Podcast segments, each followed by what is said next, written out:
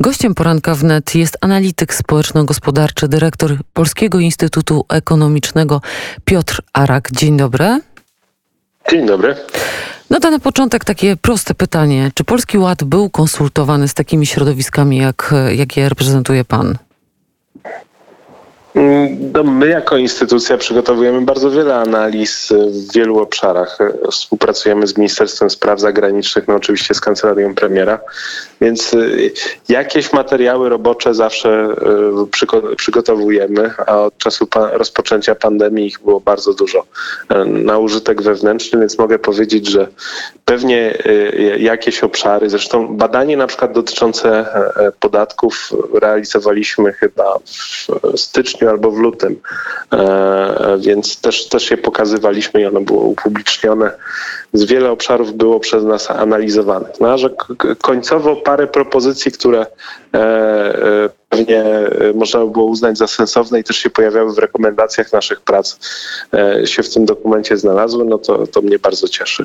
11-12 milionów e, osób w wieku 24-64 lat liczy polska klasa średnia. 45% osób należących do klasy średniej ma zobowiązania kredytowe.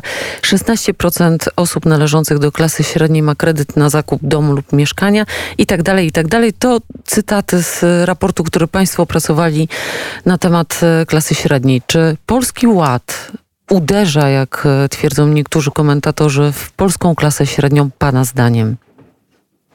E, no, nie, nie, wydaje mi się. Propozycje, które zostały zawarte w, w tym programie, mówią o tym, że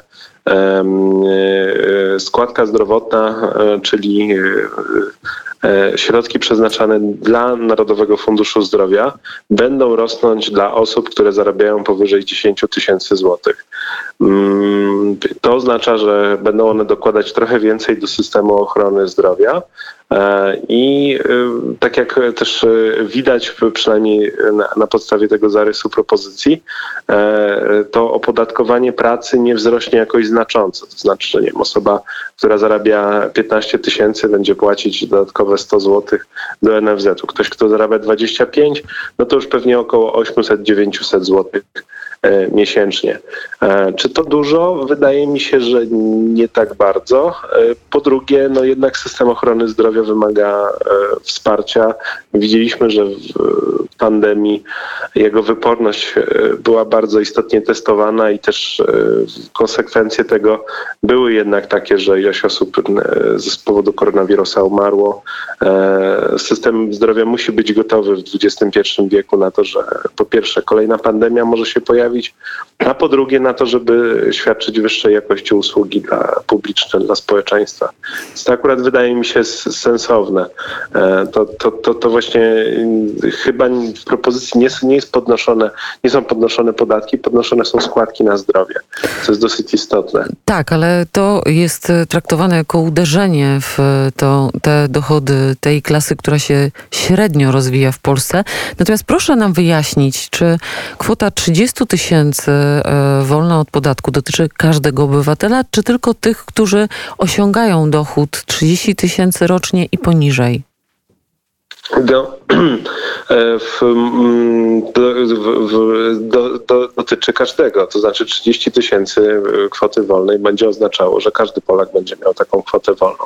Ona do tej pory wynosiła tylko 3 tysiące złotych, czyli jest to dziesięciokrotnie większa kwota wolna niż, niż do tej pory. Dlatego osoby zarabiające płacę minimalną, a, a także właśnie w granicach do 60 tysięcy e, czy 70 tysięcy złotych przychodów w ciągu roku będą praktycznie płacić e, znacznie niższe podatki, a te osoby przy płacy minimalnej praktycznie w ogóle nie będą płacić podatków.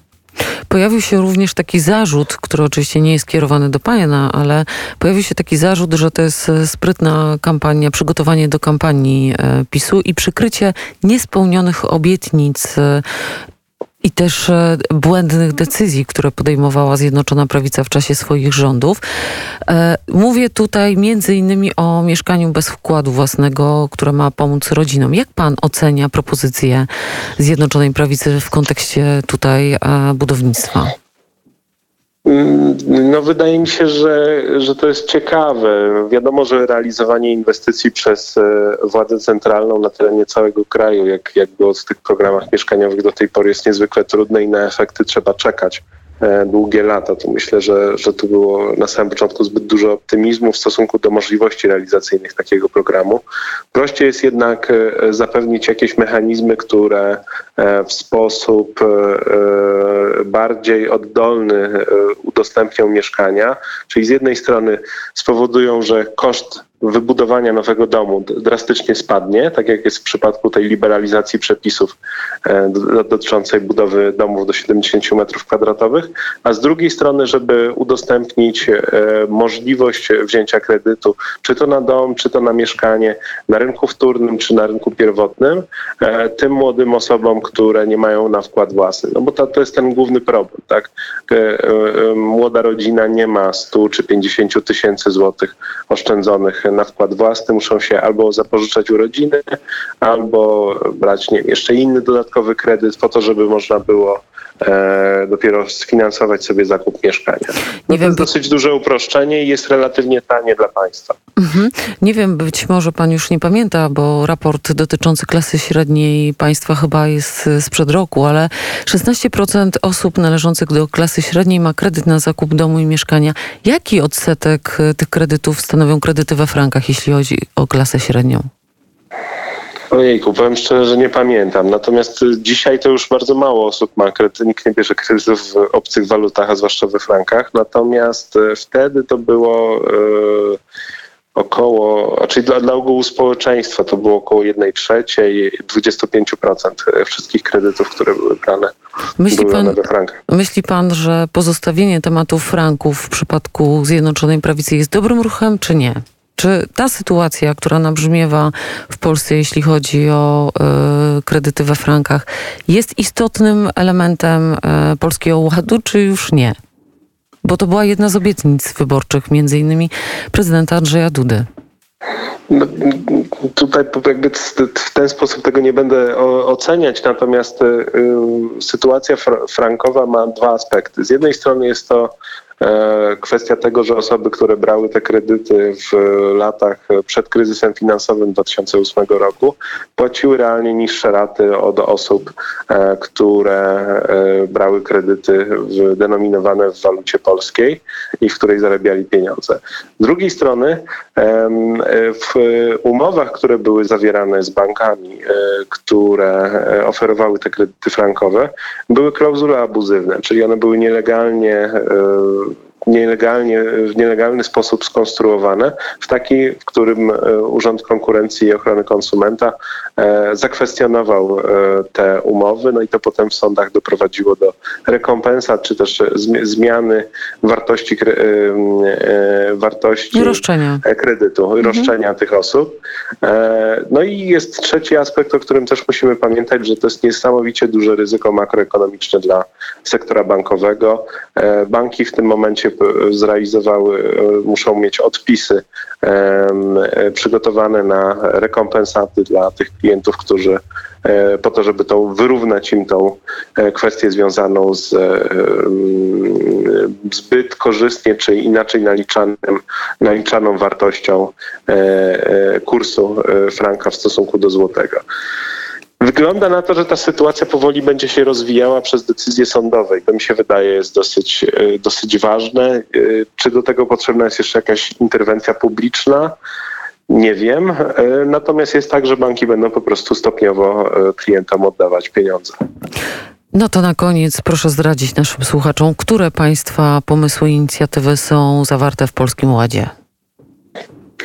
No, y, my pisaliśmy wielokrotnie o tym, że reforma podatków musi być zmieniona. Czy to jest konkretnie tak, jak y, my byśmy y, o tym pisali?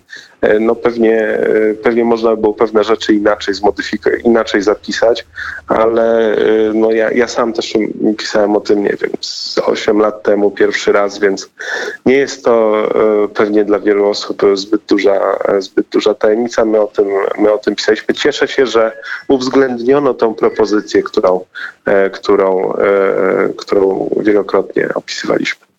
Bardzo serdecznie dziękuję i życzę wszystkiego dobrego. Dobrego dnia po prostu. Dziękuję i wzajemnie. Piotr Arak, dyrektor Polskiego Instytutu Ekonomicznego, był gościem poranka wnet, a teraz dla Państwa Krzysztof Zaleski, domek bez adresu.